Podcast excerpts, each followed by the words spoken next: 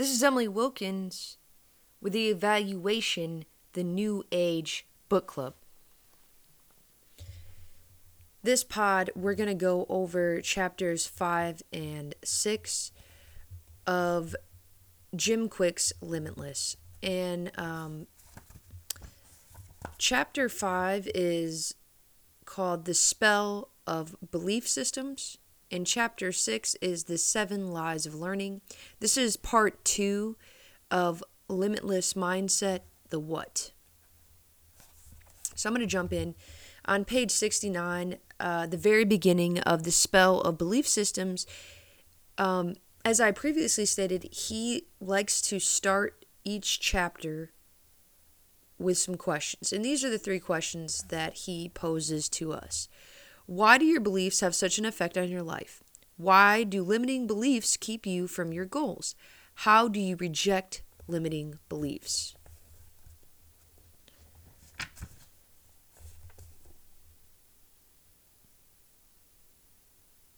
So, on page 70 and page 71, um, he goes into a story about uh, this waitress and how he was at a family reunion. There's like 20, 30 of them. And this waitress never takes any notes, gets all of the orders right, gets all of the drinks right. And he is amazed. And he's like, wow. He didn't think that that was possible. He thought for sure, okay, she's going to mess something up. So, um, I don't know if you know who Roger Bannister is, but on the page uh, 71 at the bottom, on May 6, 1954, Bannister ran a mile in sub four minutes, three minutes and 59.4 seconds. Now, why is this important? Okay, so jump to page 72. Let's go back uh, to Roger Bannister for a moment. Every day before May 6, 1954, people were absolutely certain that a sub four mile was beyond the range, range of human capabilities.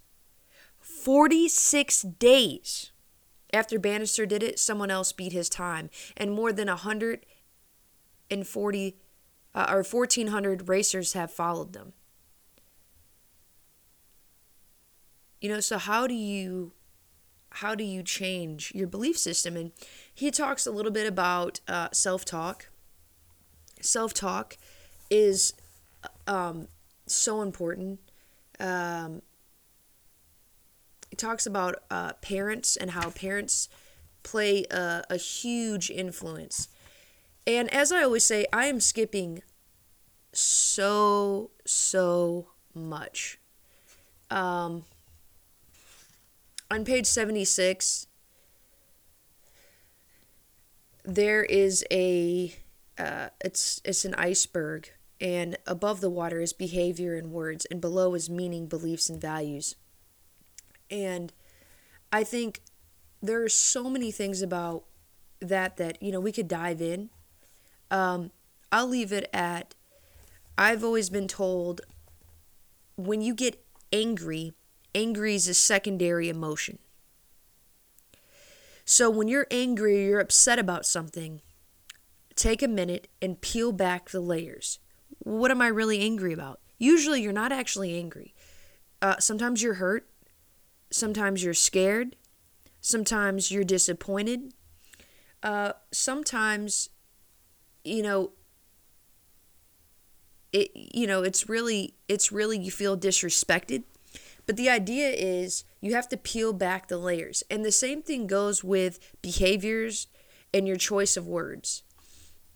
All of everything that you do, for the most part, whether you realize it or not, there is some type of meaning, value, or belief system that you have created that makes you behave the way you behave. Sometimes it's good behavior, sometimes it's bad behavior, sometimes it's good words, sometimes it's bad words. But either way, though, those three things, those pillars, meaning, beliefs, and values, you know, they're important. Um, something that I highlighted was uh, doc, Dr. Janice Vilhauer. of Emory University's adult outpatient psychotherapy program. She said the inner critic isn't harmless. It inhibits you, limits you, and stops you from pursuing the life you truly want to live. It robs you of peace of mind and emotional well being, and if left, unchecked long enough, it can even lead to serious mental health problems like depression and anxiety. So, I'm not saying you always control um, anxiety, depression, but definitely your inner talk, your inner self plays a huge role in shaping what you do. I'm going to skip quite a, uh, a bit of um, he has different things for different he likes to say everyone's a genius and he has a breakdown of four different types of geniuses um, a, a good little tidbit to leave this positive uh, talk though is the Mayo Clinic notes that positive thinking that usually comes with optimism is a key part of effective stress management. The effective stress management is associated with many health benefits. They note these benefits to include increased lifespan, lower rates of depression, lower levels of uh, distress, greater resistance to the common cold, better psychological and physical well being, better cardiovascular health and risk of death from cardiovascular disease, and better coping skills during hardships and times of stress. So, how do you reframe your beliefs? We're uh, we were just on page 79 going into page 80. He gives some keys here um, name your limiting beliefs. So start out and go, hey, I don't think I can lose weight, or I don't think that I can be, um, I, I'm not a reader. I don't like to read. Okay, get the facts. Uh, you know, hey, are you really not a reader? Hey, are you really bad at uh, public speaking? Number three, create a new belief. So now you know, hey, uh, you've identified these limitations. You've rounded up some facts. And the fact of the matter is, now you got to figure out and say to yourself, I am a reader. I can do these things. Um, that's pretty much how he uh, he he. Those are his three keys um, for reframing limiting beliefs. Um, name your limiting belief, get the facts, and then create a new belief. A quote that he has on page 82 is Life has no limitations except the ones you make. That's a quote from Les Brown. I love Les Brown. I've actually. Uh, I've, I've been a huge listener of motivational speakers since I was a kid. Um, and uh, that Les Brown is one of my favorite motivational speakers. So we're going to jump into chapter six, which is the seven lies of learning. And as always, he starts out the chapter with three questions What are the most limiting, limiting myths you tell yourself? How can you overcome the de- uh, debilitating effect of these myths? And how can you turn these limiting, limiting beliefs into positive words? Woo, sorry about that. So, the first lie that he says, lie number one, is intelligence is fixed. Um, he goes into a deep dive. And the truth of the matter is, an IQ score and testing has been kind of the the fixation of people that think they're intelligent. Well, my IQ is this, my IQ is that. And he goes, he does a deep dive and is like, no, that's just, that's not it. There's um, a book by David Schick, and he goes, uh, he does a deep dive. It's called The Geniuses in All of Us and he writes that everyone has the potential for genius or at the very least greatness. But the reason we prefer to believe that we're either a genius or not, or that we're either talented or not, is because it relieves us from the responsibility of taking control of our own lives. That's on page 92.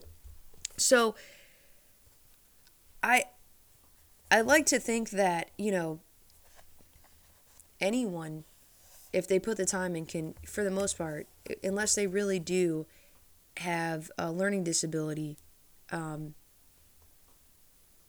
they can they can make the change.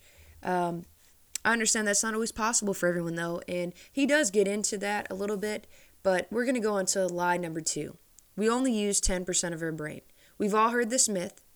Some of us heard it for the first time in a classroom, some of us heard it from a friend, some of us heard it through the media, maybe a documentary, a TV show, or movie. The myth is usually used in context of highlighting longed for possibilities.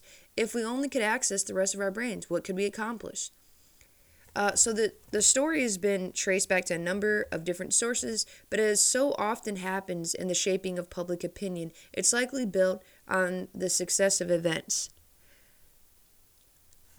So he on page 94 um, he kind of breaks it down a little bit uh, the fact of the matter is, studies have shown there is no single area of the brain that can sustain damage without a loss of ability, contrary to earlier stories. Brain scans have shown that all brain areas are active no matter what the activity. Even while we sleep, all parts of our brain show activity. Our brains are energy hogs. The energy takes up only the brain takes up only 2% or 2% of space by weight and yet accounts for 20% of energy consumption. So, which is more than any other organ in the body. Um, scientists have also determined that the brain's regions have distinct functions that work together. After extensively mapping the brain over decades, they've concluded that there are no functionless areas of the brain. And lastly, we learned that the brain uses a process called synaptic pruning. If we don't use a large portion of our brains, we would expect to see large areas of um, degeneration. And we don't see that unless the brain, uh, unless there's a brain disease. So, what does this mean? Do your research. I, I'm gonna be honest with you. I, I really am enjoying this book because he's cracking all these things that people have told us that limit us. I understand the book is called Limitless, but you know, a lot of times I've read these motivational and or self-help books and so far, you know, I think there's only a handful that I can say that have actually helped me. So, as always, go get the book. But we're going to go on to uh, lie number three mistakes are failures. I'm not going to jump into that because I think that's pretty plain and simple. If you make a mistake, um, it's only a failure if you don't learn from it. I think that's an age old tale or, age old um, adage that we've all heard. Learn from your mistakes. It's only a failure if you don't learn from it. Uh, lie number four knowledge is power. So the phrase has been cut down. And the original quote by Hobbes, Thomas Hobbes, is actually the end of knowledge. This is on page 97. The end of knowledge is power, and the use of theorems is for the construct of problems. And lastly, the scope of all speculation is the performing of some action or thing to be done. So you can see why they cut that down, but the truth of the matter is knowledge is important, but if you're not if you're not putting it into action, then it's not powerful. Um, I think this is a this is a key to open a lot of doors. You know, words are important, but actions speak louder. Number uh, number five, lie number five. Learning new things is very difficult. We hear this all the time. Um, but the truth is, you just have to put the time in, and you have to know how you learn. Um, this is page 98 to 99. He goes into great detail and he continues on to 100, where he says, Here's the truth. Sometimes it is hard to learn new things. What's more accurate is to understand that learning is a set of methods, a process that can certainly be easier when you know how to learn. New belief. When you learn new ways how to learn, the challenge of learning new things can be fun, easier, and more enjoyable. I already use his process of 25 minutes of studying, five minutes of a break, go back. And I've already started to retain more. So I, I think that that's something to keep in mind. Lie number six the criticism of other people other people matters so this is on page 101 and he's uh, this is a quote from Jim Carrey. Um, I act the way I do because I want to give people who are watching permission to be themselves. The biggest travesty in the world is people re- preventing and limiting themselves from expressing who they really are because they're afraid of what other people think. I made a, a note in the margin. Um, I heard not that long ago a, a saying, a quote that said, I no longer worry about my legacy, I just focus on my character because my legacy is what other people think of me, and my character is who I know I am. So I think that you should definitely worry about who you are to yourself and build off of that. And, you know, it's hard in a world where everything is on Instagram and Facebook and uh, TikTok and Snapchat, and you're always trying to appeal to other people. I stopped doing that. I just do what makes me happy. And um, lie number seven is a genius is born. I'm not going to dive into that because there's a lot, a lot of uh, studies and other things. It's about four or five pages of him just expressing his belief on that. But to wrap up chapter chapter six, uh, this is on page 106. Take a good look at some of the mistakes you've made. Have you let these define you? How have your feelings about these mistakes changed after reading this chapter? Uh, bullet number two is find a way to put something you've recently learned, even today, into action. Notice the difference it makes when you turn knowledge into power. And the, and the third bullet is think about a situation where you are allowed where you allowed the opinions of others to sway your actions. How would you approach the same situation differently if the only opinion that matters is yours? Uh, so, get my four G's to a limitless mindset and include more strategies for replacing limiting beliefs at limitlessbook.com forward slash resources. I highly suggest for those that don't actually have the book, um, maybe prompt, you know, write write some of these things down. Um, definitely go and purchase the book. Next time, I'm gonna kind of do like I did today, and I'm going to go over motivation, the why. Um, and part three has a couple of chapter, a couple more chapters than this one. I think it's four instead of two, so I might end up breaking that into two. Um, for my mini series, I th- I'm contemplating starting another book other than just doing uh, Tim Ferriss's book, just simply because I miss talking about war. I'm not gonna lie, I, I really I love history, and um, I'm all for books like Jim Kwik's Limitless because I do think they're beneficial, but we'll, we'll see how it goes. You know, I guess you'll see for those that listen, you'll see what happens um, as always, word from the sponsors. No, I'm just kidding. But on a serious note, uh, my friend Dom uh, just released in an album called the Crap Album. You can look him up at Tony Shark, T O N E E S H A R K. Also, my friend uh, Pat, he released an album called Moonchild 3. Both of these are on all streaming platforms. And um, Pat's uh, rap name, artist name, his artist name is Neji Vibes, N E J I V I B E. I'm pretty sure it's Z. I don't have my phone in front of me, but definitely go listen to them. Awesome albums. Um, Ask Alice, one of my favorite songs right now, along with Cement Fours by uh, by Tony by Tony Shark. If you're looking for a podcast that's you know lighthearted, funny, keeps you entertained, but also keeps you up to date uh, with sports and other, I'd say, mainstream uh, news. Check out my friend Dom's podcast. So, what you saying? Him and his friends uh, from Slidell, Louisiana, they talk about all kinds of topics and whatnot. As always, go get the book. Um, support Jim Kwik. You know, it's a it's an age of instant gratification and social media. But there's people uh, such as yourself listening to this, that obviously you want to keep growing, you want to keep learning. So support those people that are out here doing that. Um, also, like, subscribe, leave a review of the pod, and share this with your friends. You know, share this with your friends and family. Um, that's all I got for you guys. Until next time, this is Emily Wilkins in the Evaluation, the New Age Book Club. Peace.